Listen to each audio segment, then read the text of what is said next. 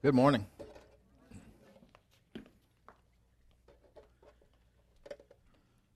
Uh, for anyone who might not know, my name is Bruce Sears. I'm one of the elders here. Uh, as you could saw earlier, our pastor was slumming this week with the youth out in Colorado. So uh, rather than him have to come home and preach, uh, he lets us wannabe preachers kind of have a chance every now and then. Uh, so we are continuing uh, in our journey through the book of the Gospel of John. And this week we're on chapter 9. And we're fixing to read the entire chapter, which is quite a bit of scripture to cover in a very short amount of time. So let's uh, let's start with chapter John in uh, chapter nine and John verse one. As he went along, he saw a man blind from birth. His disciples asked him, Rabbi, who sinned, this man or his parents, that he was born blind? Neither this man nor his parents sinned, Jesus said Jesus. But this happened so that the works of God might be displayed in him. As long as it is day, we must do the works of him who sent me. Night is coming when no one can work. While I am in the world, I am the light of the world. After saying this, he spit on the ground and made some mud with the saliva and put it on the man's eyes. Go, he told him, wash in the pool of Siloam, which is translated sent. So the man went and washed and came home seeing. His neighbors and those who had formerly who had seen him begging asked, Is this the same man who used to sit and beg? Some claimed it was. Others said, No, it only looks like him. But he himself insisted, I am the man. How then were your eyes open? They asked. He replied, The man they called Jesus made some mud and put it on my eyes. He told me to go to Siloam and wash, so I went and washed, and then I could see. Where is this man? They asked. I don't know, he said. They brought him to the Pharisees. They brought to the Pharisees the man who had been blind. Now the day on which Jesus had made the mud and opened the man's eyes was the Sabbath. Therefore the Pharisees also asked him how he had received his sight. He put mud on my eyes. The man replied, and I washed, and now I see.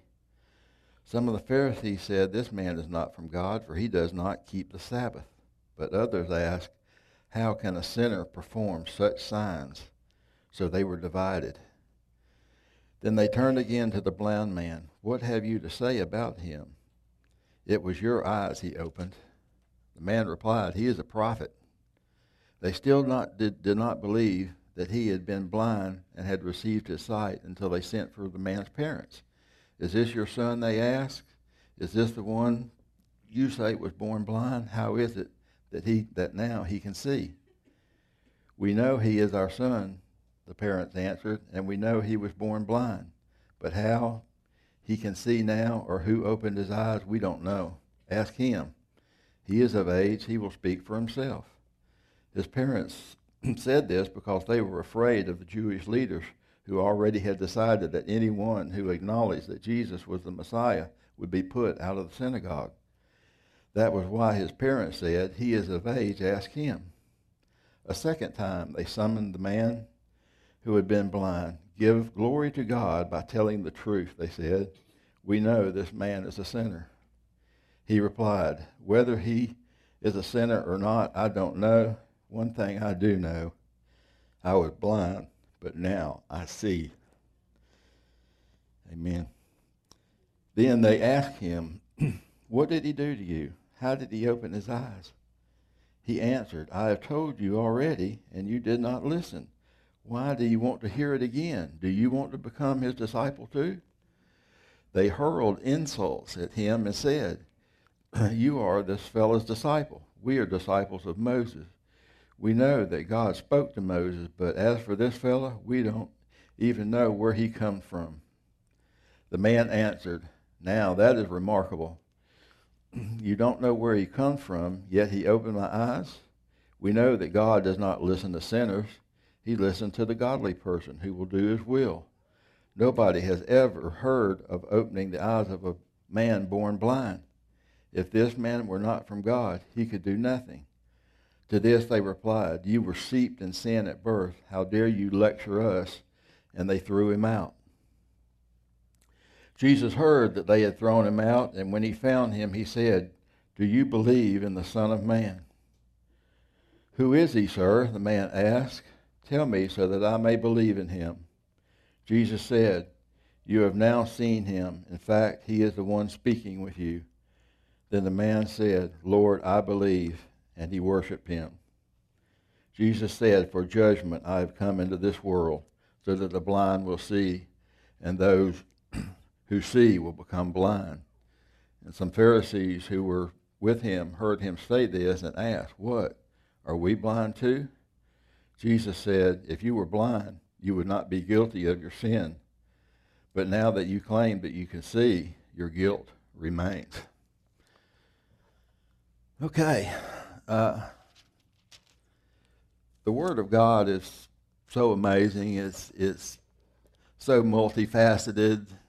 You turn it one way and it looks like a diamond, and you look at another way and it reflects another way, and it's just. Uh, and in the same scriptures, uh, so many things can be seen and heard. Uh, you know, sometimes it's uh, instruction, and sometimes it's an example for us. Sometimes it's inspiration. Sometimes it's admonishment. Uh, so, uh, and I think we can see that, and we'll see that in in this uh, story about a day in the life of Jesus and this uh, man that was born blind. We'll call him Pilgrim from here on out. Uh, so, uh, so he's going to interact with Pilgrim today, and along with some other people. Uh, so the first thing I see in verse one uh, in chapter nine, it says, "As he went along, he saw a man blind from birth." all through the Gospels, if you watch and if you look at what Jesus is doing, where he's traveling from place to place and going and doing the things that he does, all that he has his eye open continually for opportunity to minister to people.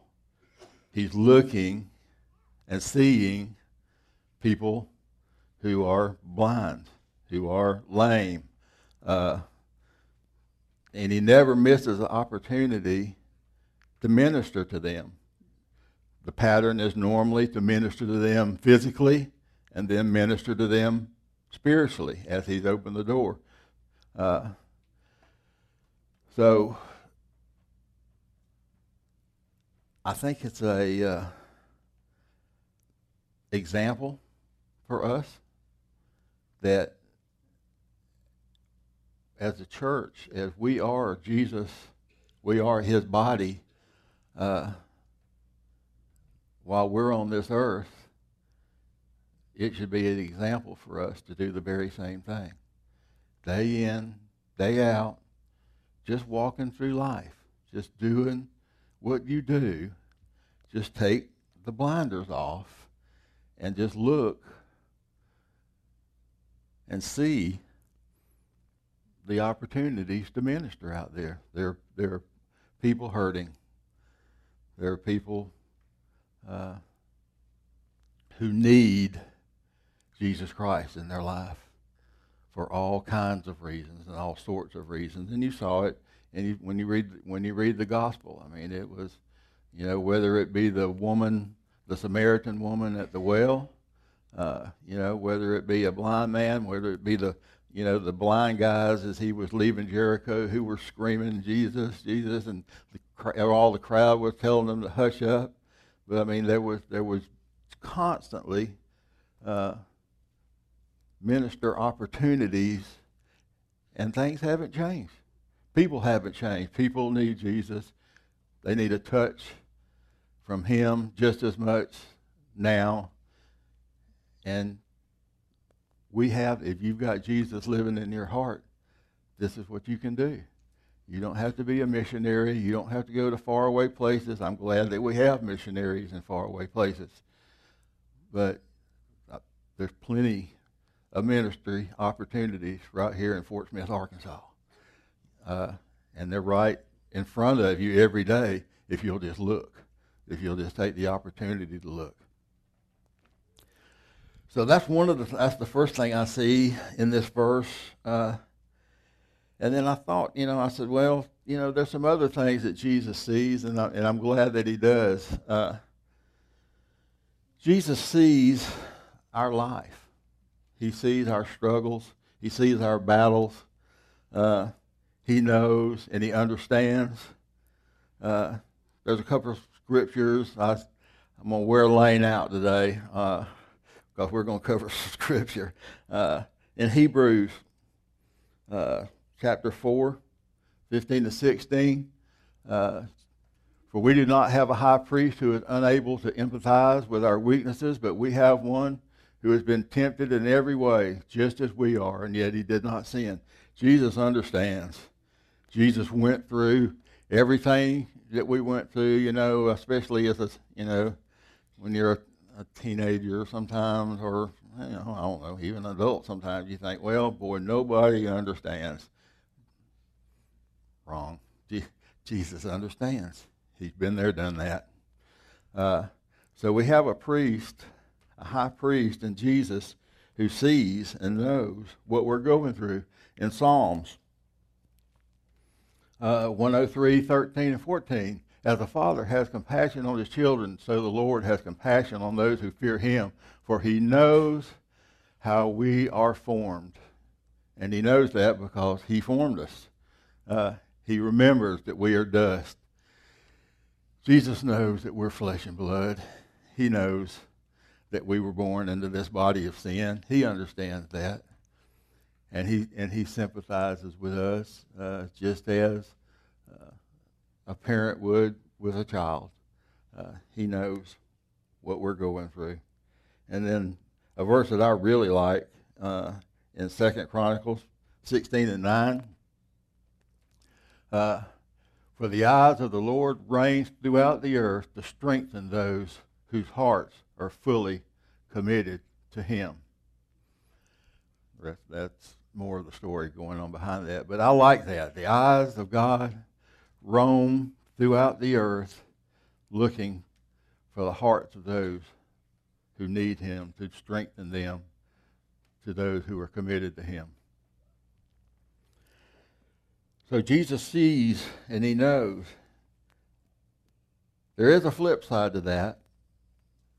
Uh, just in case you thought that uh, because maybe you fool people, maybe you put on a happy face, maybe you put up a facade, uh, and you might have most people or all people fooled, but uh, God sees and He knows.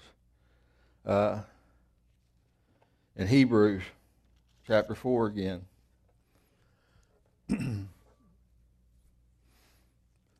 For the word of God is alive and active, sharper than any double edged sword. It penetrates even to the dividing of the soul and the spirit, the joints and the marrow, and it judges the thoughts and the attitudes of the heart. Nothing in all creation is hidden from God's sight. Everything is uncovered and laid bare before the eyes of Him to whom we must give account. You're not fooling God. Even your thoughts, even your intents, your attitudes, He knows. And we should live our life like He knows. Because He does. He knows when we've been good or bad. You know, give Him at least as much credit as you give Santa Claus, right? Uh, because the Word of God is alive. You know, and what did in at the very beginning of John, in John 1 1, it says, uh, In the beginning was the Word, and the Word was God, and the Word was with God. And then in verse 14 of chapter 1, it says that the Word became flesh and dwelt among us, and we behold, and we beheld his glory. So Jesus sees. The second thing is Jesus is sovereign.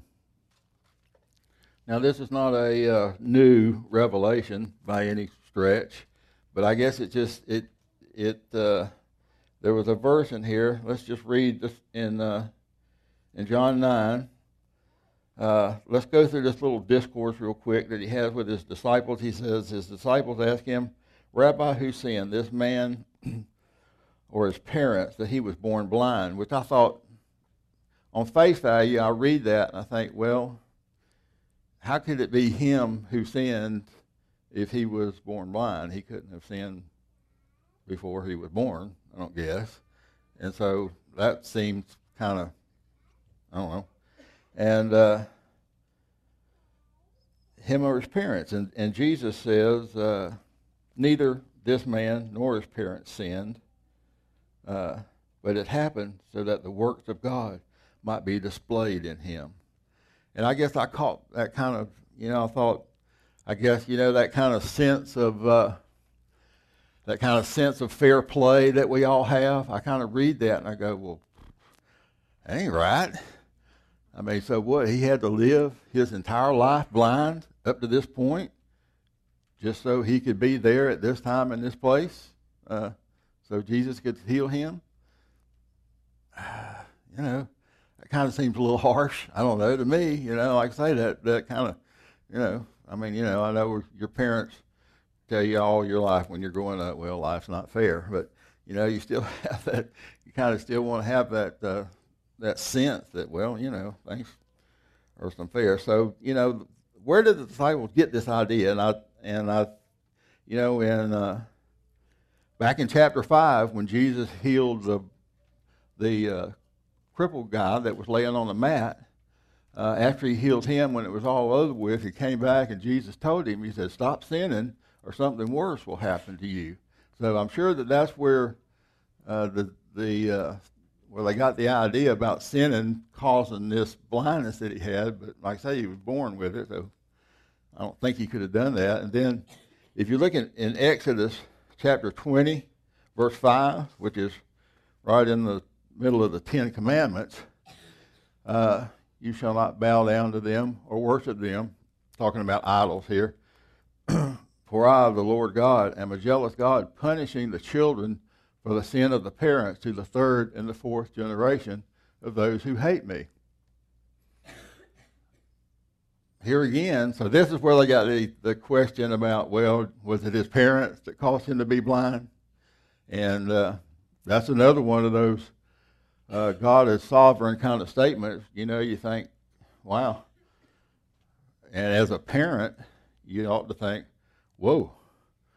Uh, you know, my children down to three or four generations could be held accountable for my sins. Here again, Jesus and God are sovereign.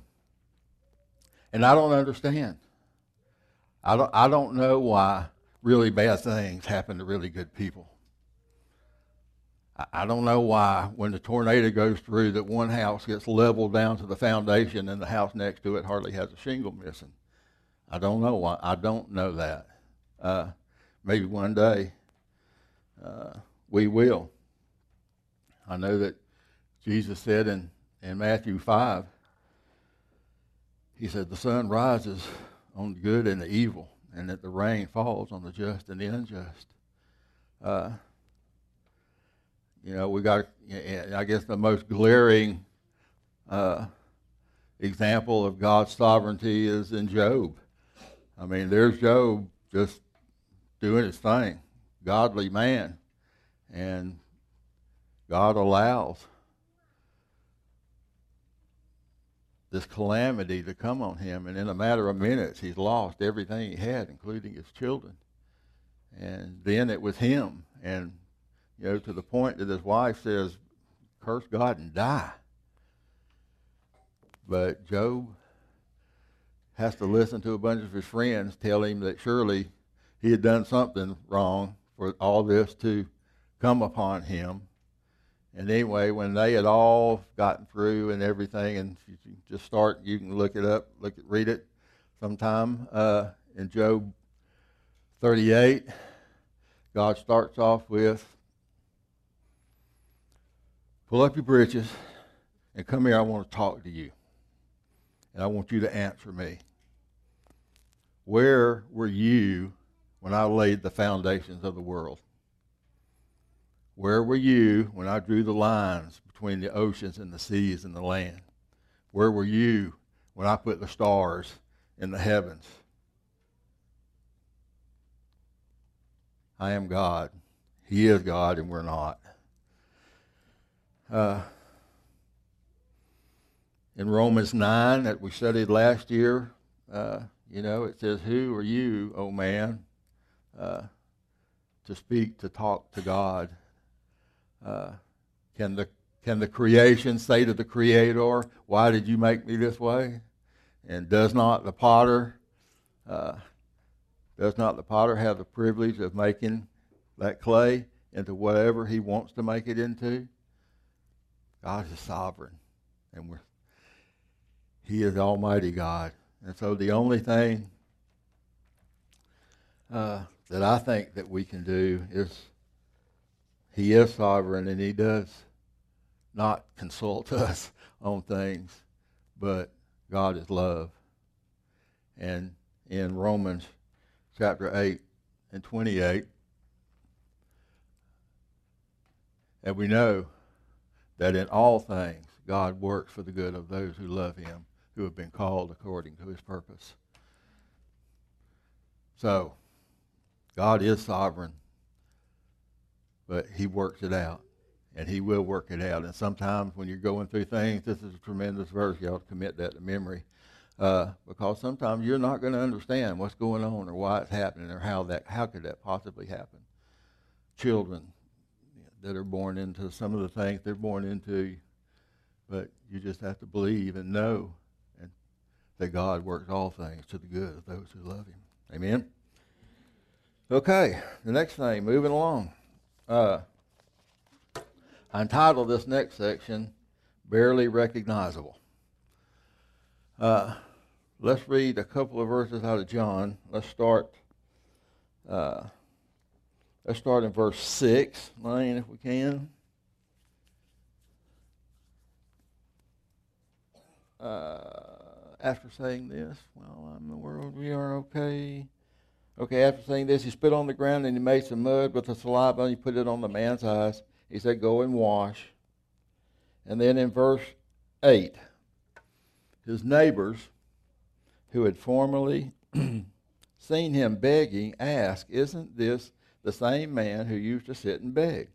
Some claimed that he was. Others said, No, it only looks like him. But he himself had to keep insisting, I am the man.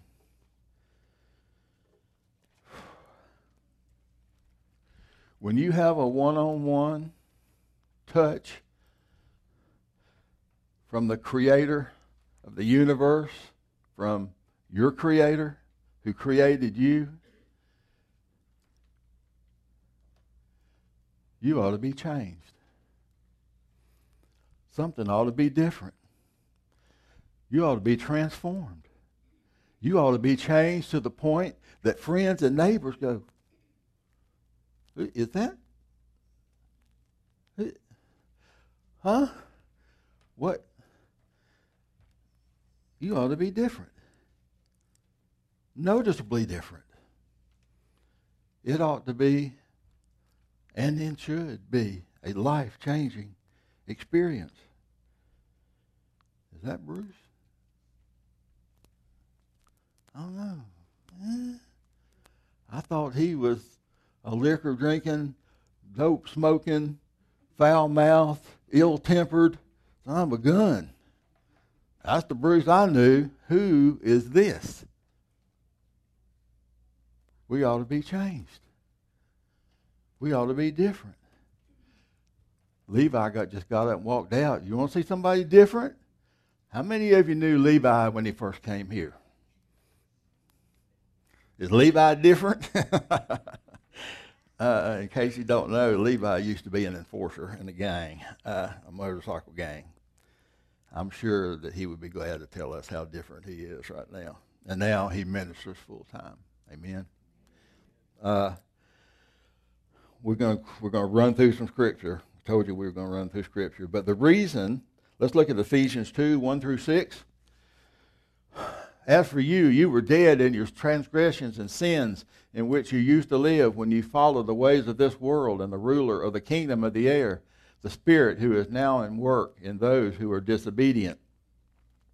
All of us also lived among them at one time, gratifying the cravings of our flesh and following its desires and thoughts. Like the rest, we were by nature deserving of wrath. But because of his great love for us, God, who is rich in his mercy, made us alive with Christ, even when we were dead in transgressions. It is by grace you have been saved, and God raised us up with Christ and seated us with him in heavenly realms in Jesus Christ.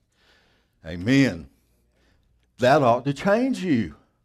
That ought to make you different. You were dead, and now you're alive. You were carnal. You were of this world, and you operated in the operating system of this world, and now you are seated in heavenly places with Christ Jesus.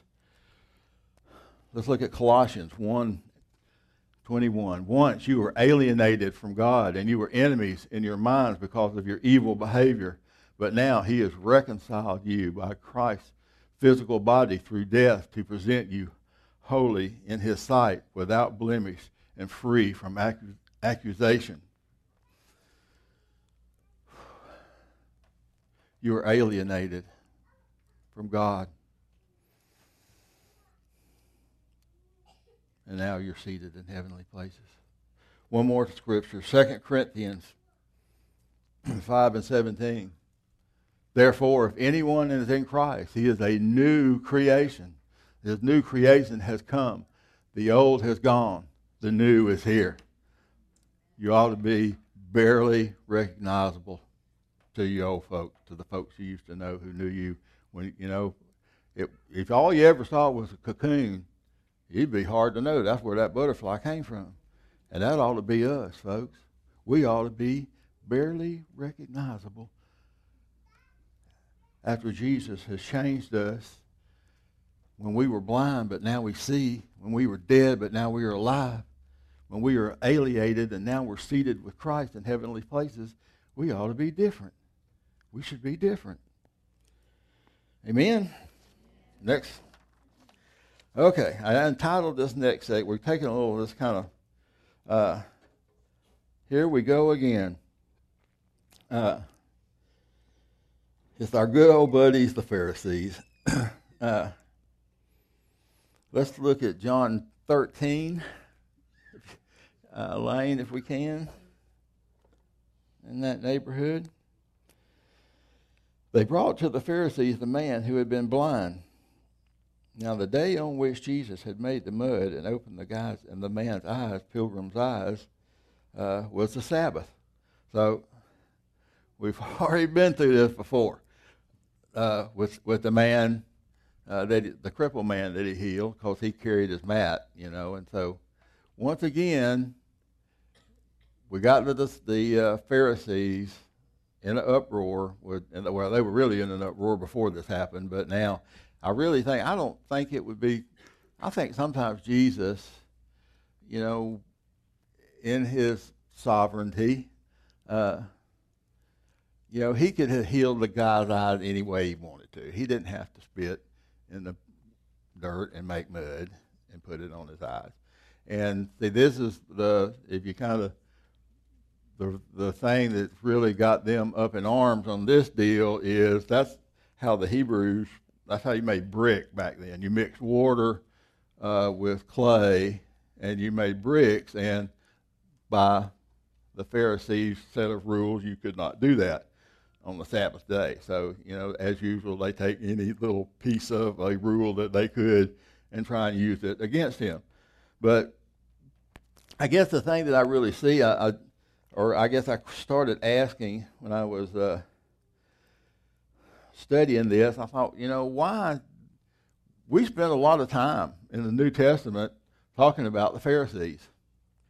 Uh, and I believe it's because if we're not very careful, Jesus knows that we'll fall into that same trap.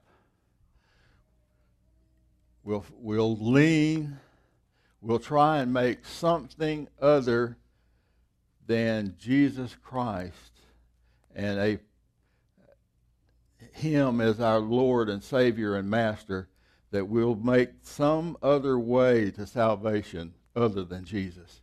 In the case of the Pharisees, it was their rules. They had to obey all the rules. Rule, rule, rule, rule. If I do this, if I do A, B, C, D, and dot my I's and cross my T's, then everything's going to be okay. Anything that we substitute for Jesus Christ is going to put us on the wrong road. Even, even uh, you know, and I guess what we see today and what you hear a lot today is, well, you know, I'm a, I'm a good person. I'm a good person. I, you know, I get up and go to work every day. I provide for my wife and kids. You know, I, you know, I don't smoke. I don't chew. Don't go out with girls that do. You know, I just, you know, I'm, I'm a good old boy. You know, surely I would not go to hell. There's no way that a loving God would send me to hell, right? Because I don't hurt nobody. I don't abuse my kids. I don't rob, steal, cheat, lie. You know, I'm a good old boy. Uh, I think you're talking about a mission field. I heard a pastor many years ago preach a sermon on exactly this. He, what he called a propositional gospel. A preacher can get up and convince you that you've probably done something wrong sometime in your life and that there's a place called hell and you don't want to go there. And so there's people that, you know, at some point in time probably said, Yeah, I'll agree with that. I've probably done something wrong. And yeah, if you say so, I guess there's a place called hell.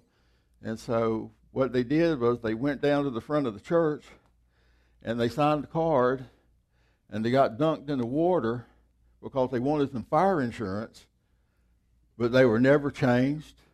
They never repented. They never turned around and did an about face in their life. But they're counting on that. And if they, and these, these are the people that answer when you ask them, are they saved? If you ask them, uh, do they know Jesus? And they'll say things like, well, I'm a Baptist or Methodist or Presbyterian or whatever, you know or you know, or I've been baptized. You know, it that's not. Uh, they're leaning on something that was not life changing, and it puts them in a place. Uh, you know, Jesus said in Matthew seven. He said, uh, "Wide is the gate and broad is the road." that leads to the path of destruction, and many there are on it, that path. And narrow is the gate, straight is the gate that leads to salvation. Only a few find it. I think there might be a whole lot of people that might be depending on the fact that they follow a set of rules, that they have nice, they're nice people, uh, or they went down and signed a card in front of a church one time when they were six, and they're counting on that. And only they know. I mean, only you know in your heart uh, if that's the case. But I think uh, later on in John, in chapter 14, we're going to hear Jesus say another I am. Uh, I am the way, I am the truth, and I am the life, and there is no other way to the Father except through me. Jesus is the only way to salvation. Amen? All right. There's handles the Pharisees. Uh, this one's pretty quick. Uh, I call this Witnessing 101. Uh, Lane, can we look at uh, Can we look at chapter at uh, in chapter nine on verse? Uh, let's start in verse nine, ten, somewhere in there. There we go. So they said, "Man, I don't even I don't recognize this guy. Is this who it is?" And they said, "How then were your eyes opened?" and he replied, "The man they called Jesus made some mud and put it on my eyes. He told me to go wash in Siloam or go to Siloam and wash. So I went and washed, and I could see." Witnessing 101. You don't have to have a degree in theology to witness. You don't have to be in the full time ministry. You don't have to be a missionary. Uh, you don't even have to, you know, just the only qualification is what did Jesus do for you? Can you repeat to another person what Jesus did for you? it it makes you the star witness every time. Uh, just just tell your story. And you know what? It's okay. It, it, you know, if you look down there in verse 12 and they asked him where this man was, uh, and he said, I don't know. He didn't. He didn't know where he was at the moment. You know, and and you know when you're witnessing to people, they might ask you some questions that you don't know.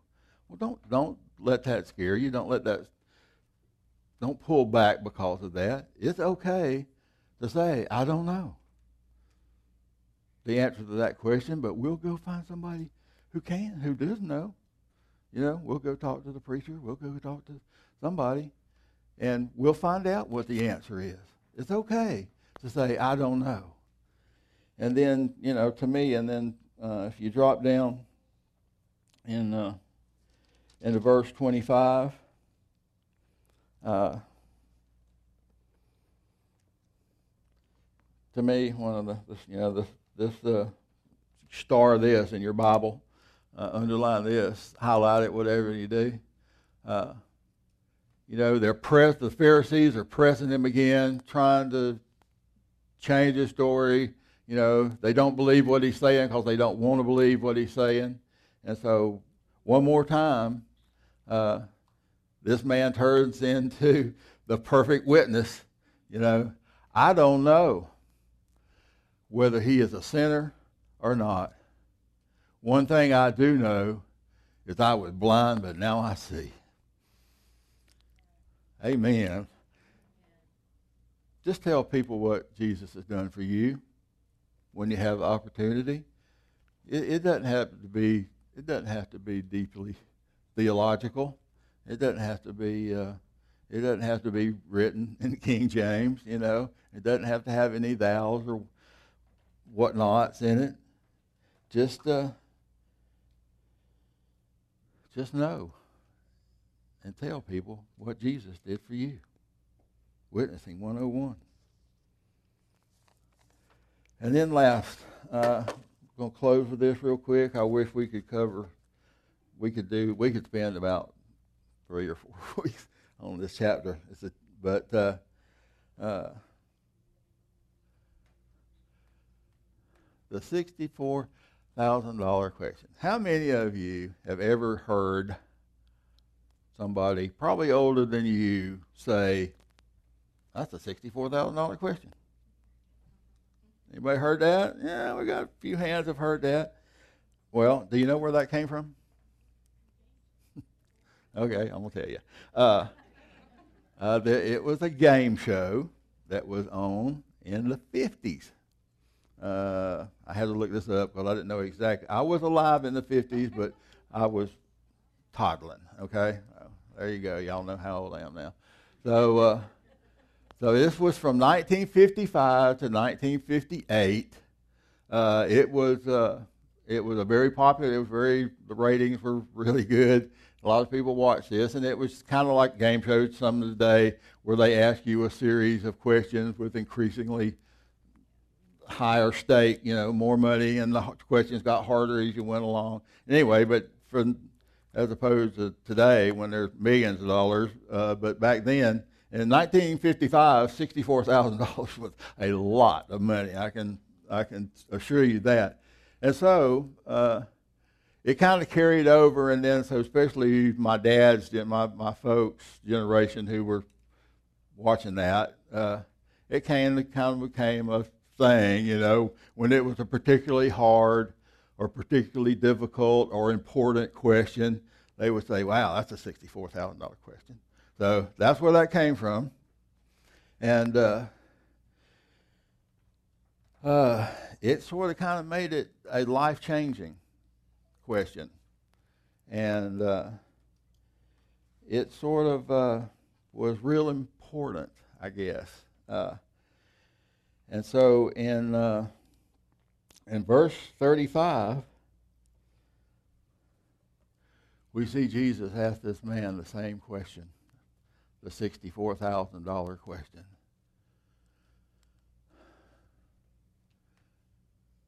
Do you believe in the Son of Man? Do you believe in Jesus? It's, it's an eternity deciding question. It is by far and away the one and only most important question that you will ever answer. There's nothing that even comes close. It's worth way more than $64,000, I assure you.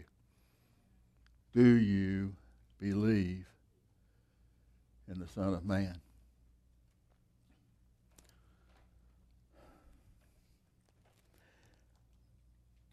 And this is not like, well, I believe we ought to paint the cabinets white, or I believe we'll go eat Mexican for lunch.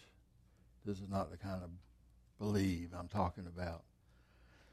I'm talking about believe that changes you to the point of unrecognizable. I'm talking about believing that permeates every fiber of your body, uh, that influences your conduct, that changes the way you conduct yourself at work, at home, at play, uh, who your friends are, what your hopes, what your aspirations are. It changes you and it settles where you will spend eternity. Do you believe in Jesus Christ? It is the question of the day. It is the question of our lives. Do you believe in Jesus? Let's pray. Father, we just praise you today. We thank you, Lord, for your word. We thank you, Lord, that it is powerful, that it is active, that it is alive. Lord, I thank you, Lord, that it changes us. Lord, that it builds us up. Lord, that it encourages us, that it warns us and admonishes us. And Father, I just pray, Lord, and I thank you today that the name of Jesus can be lifted high. Lord, that all men should be drawn unto him. And we just thank you, Lord, for your presence right now here among us. In Jesus' name.